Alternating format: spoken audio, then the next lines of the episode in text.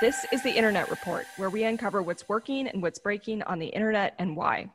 This week, we're going to talk about a major outage that happened over the holiday week. So, this happened the day before Thanksgiving on November 25th, and that was a major outage of a service within AWS. And this had pretty far reaching consequences across a number of different services. If you're a customer of Ring or iRobot, which makes the Roomba, like you would have noticed the effect of this outage. And it was fairly prolonged. So it was a it was a pretty big deal. So we're gonna uh, we're gonna just talk about that particular incident today. Uh, so first thing is that this was not a network related issue. So um, it kicked off, uh, there was a maintenance uh, window in which some servers were added to a service called Kinesis, which is like a real time data processing um, service and for streaming data. And um, then the issue started to kick off um, around 5:15 a.m. Pacific time on November 25th. And over the course of a day, um, there was a number of mitigation actions that were taken by AWS, um, but it wasn't fully resolved until uh, 10:23 p.m. that evening. So we're talking, I mean, all day. Yeah, more than all day. Yeah. No, and and one of the things that you know um, is unique in terms of the resolution of this outage is that um, there was um, a lot of um, I wouldn't necessarily say back and forth, but time taken to identify the root cause.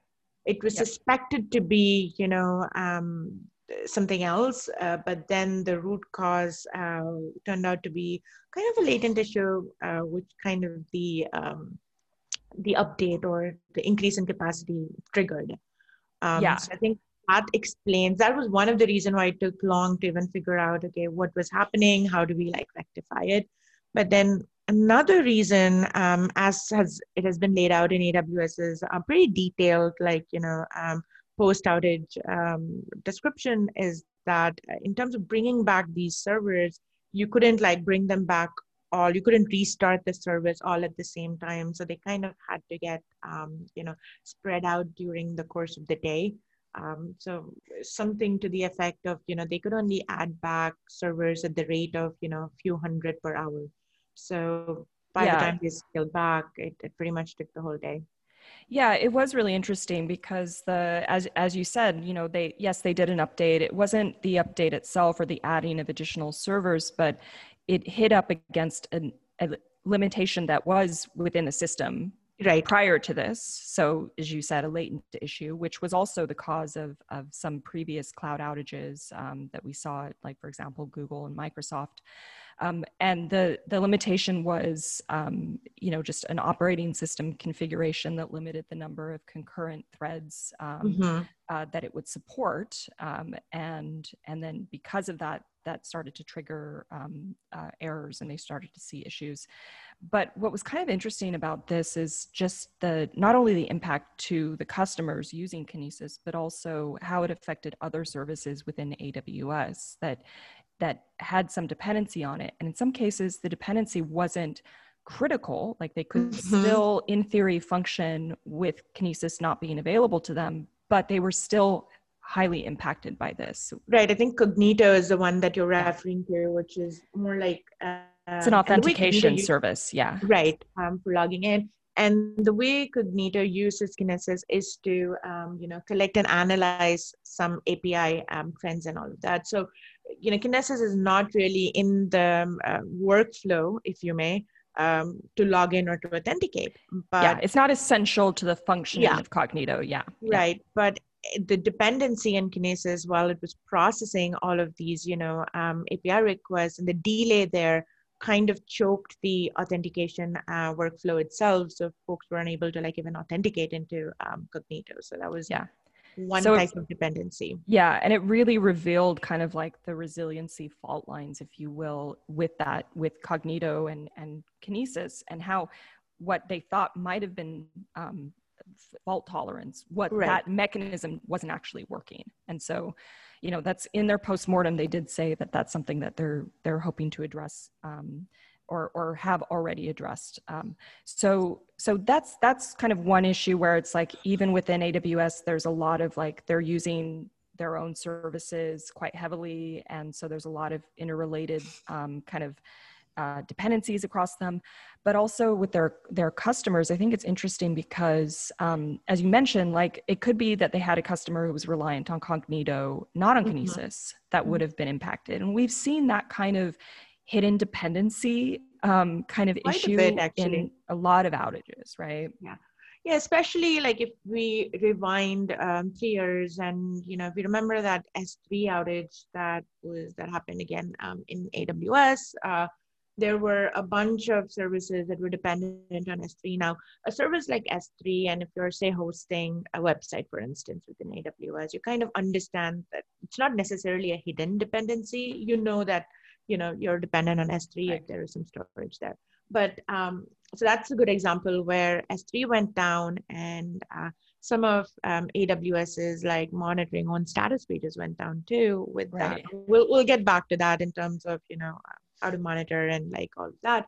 Um, but you know the point of hidden dependency and then we were talking about that just before getting on this, this show is like okay i know as as an enterprise i know there are some certain dependencies while i'm you know putting my service on aws and and you can ask the provider in terms of you know what your resiliency um, and then failback mechanism is if one service goes down but what about all of those hidden dependencies that you know you have no idea about right like yeah. um, CloudWatch using Kinesis or right. Cognito using Kinesis, or uh, maybe service A um, using service B and service B using Kinesis. Then exactly, you know, all yeah. of those cascading dependencies, like mm-hmm. as an enterprise, you actually have no idea about. Yeah. Um, and there's a there's a few things I mean here that I think, you know, are takeaways. One of them is, you know, y- there's there's really is a need when you're using a lot of these external services, things that you don't control. Yeah. There's an increased need for transparency.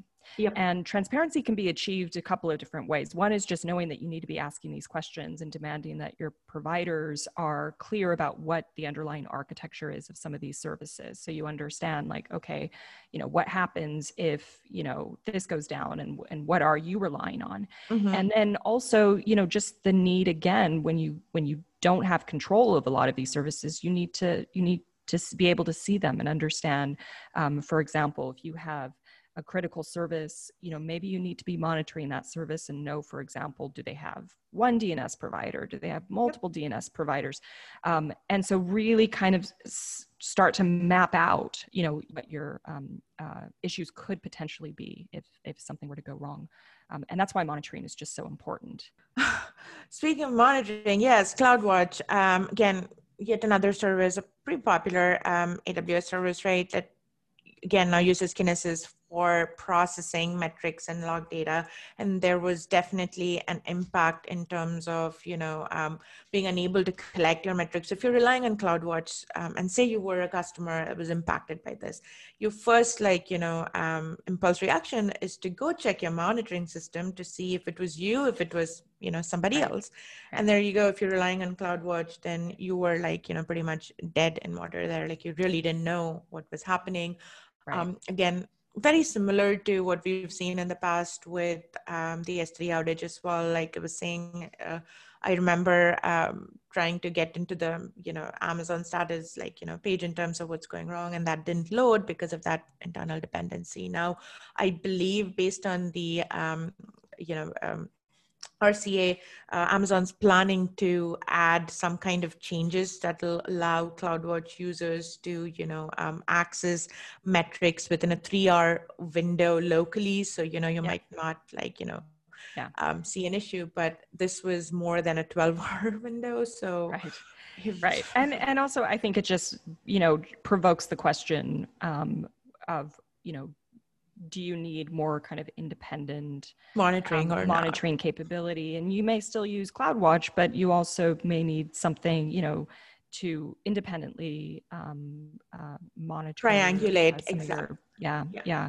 I mean because it's like who who's who watches the watcher right? Like you you, you want to make sure that you're not overly right. dependent on one particular entity yeah and, and in a lot of cases right like in this example for instance like um, you as an enterprise relying on kinesis for instance you are pretty much not going to be able to do anything in terms of solving the issue but you know at least if you know there is a problem yeah, there is exactly. a level of communication that you can send back to your customers like you know kind of explaining what the issue is or at least right, giving them right. a heads up right because exactly. a lot of this is relying brand loyalty and like you know making sure protecting your own brand as well um, especially with this increased um, dependency that that we're seeing in, in the age of the cloud right now absolutely oh. absolutely um, really really interesting lessons and again like a lot of these recent outages were kind of where it's just another illustration of of what we we've been talking about um, right. all this time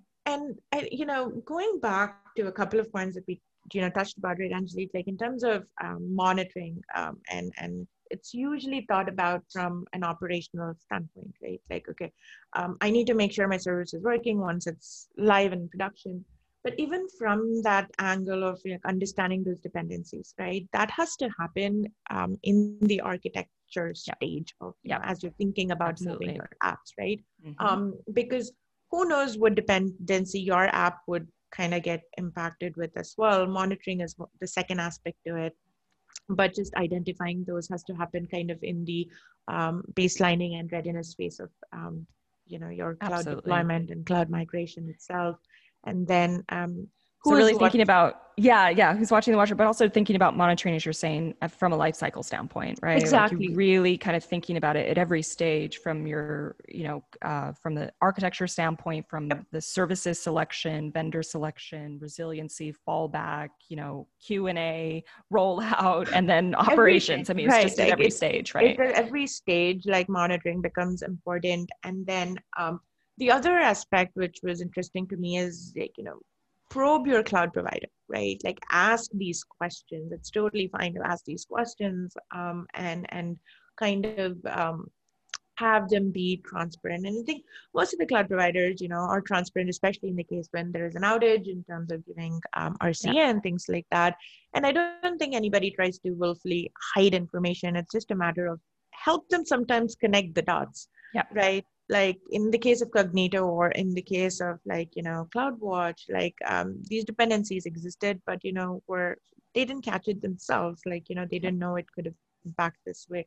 So i would rather think of this as more collaborative in terms of you know help them connect the dots in that way you're benefited as well in terms of identifying these. Exactly exactly. And they have a lot of customers and so you really yeah. need to understand how their services are impacting you and then communicate to your point and collaborate as needed because maybe they've tuned their you know their service or their routing in a particular way but it might be impacting you and and that's not optimal. And so but if you have information that you can share if you have evidence of a particular state you exactly. can, you can communicate more effectively and then typically that's going to work. That's going to get you a resolution um, and it's going to get you the transparency that you need um, to yeah. operate effectively. And and we've seen this right? Like um, we produce a cloud report every year and there are certain anomalies that show up and cloud providers are pretty good about like um, making sure those are rectified because at the end of the day um, you know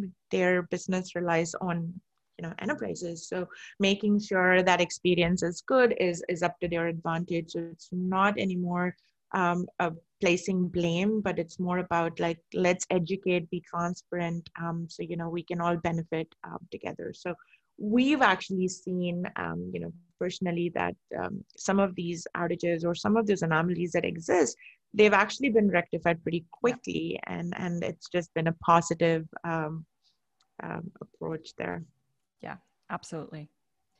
Yeah. All right. Right. So That's that was our roll up of the AWS outage. Again, you know, it's all about the dependencies in this brave new yeah. world. So, right. you know, yeah. make sure that you you you have the lay of the land, so to speak. Right. Um, all right. Um, with that, we'll, we'll wrap up today's show. And and Gavin, um, we know you were interested in under- seeing this show, so hopefully this was useful for you. Um, and um, if not, let us know how else we could help. And again, for the rest of you, um, don't forget to hit subscribe, follow us on Twitter.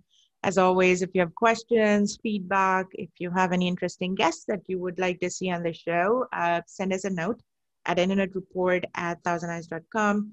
And if you're new to the show and you want to claim your free t-shirt, um, that's the same address you hit, internetreport at thousandeyes.com with your address and t-shirt size and we'll get that right over to you. And um, with that, we'll see you next week.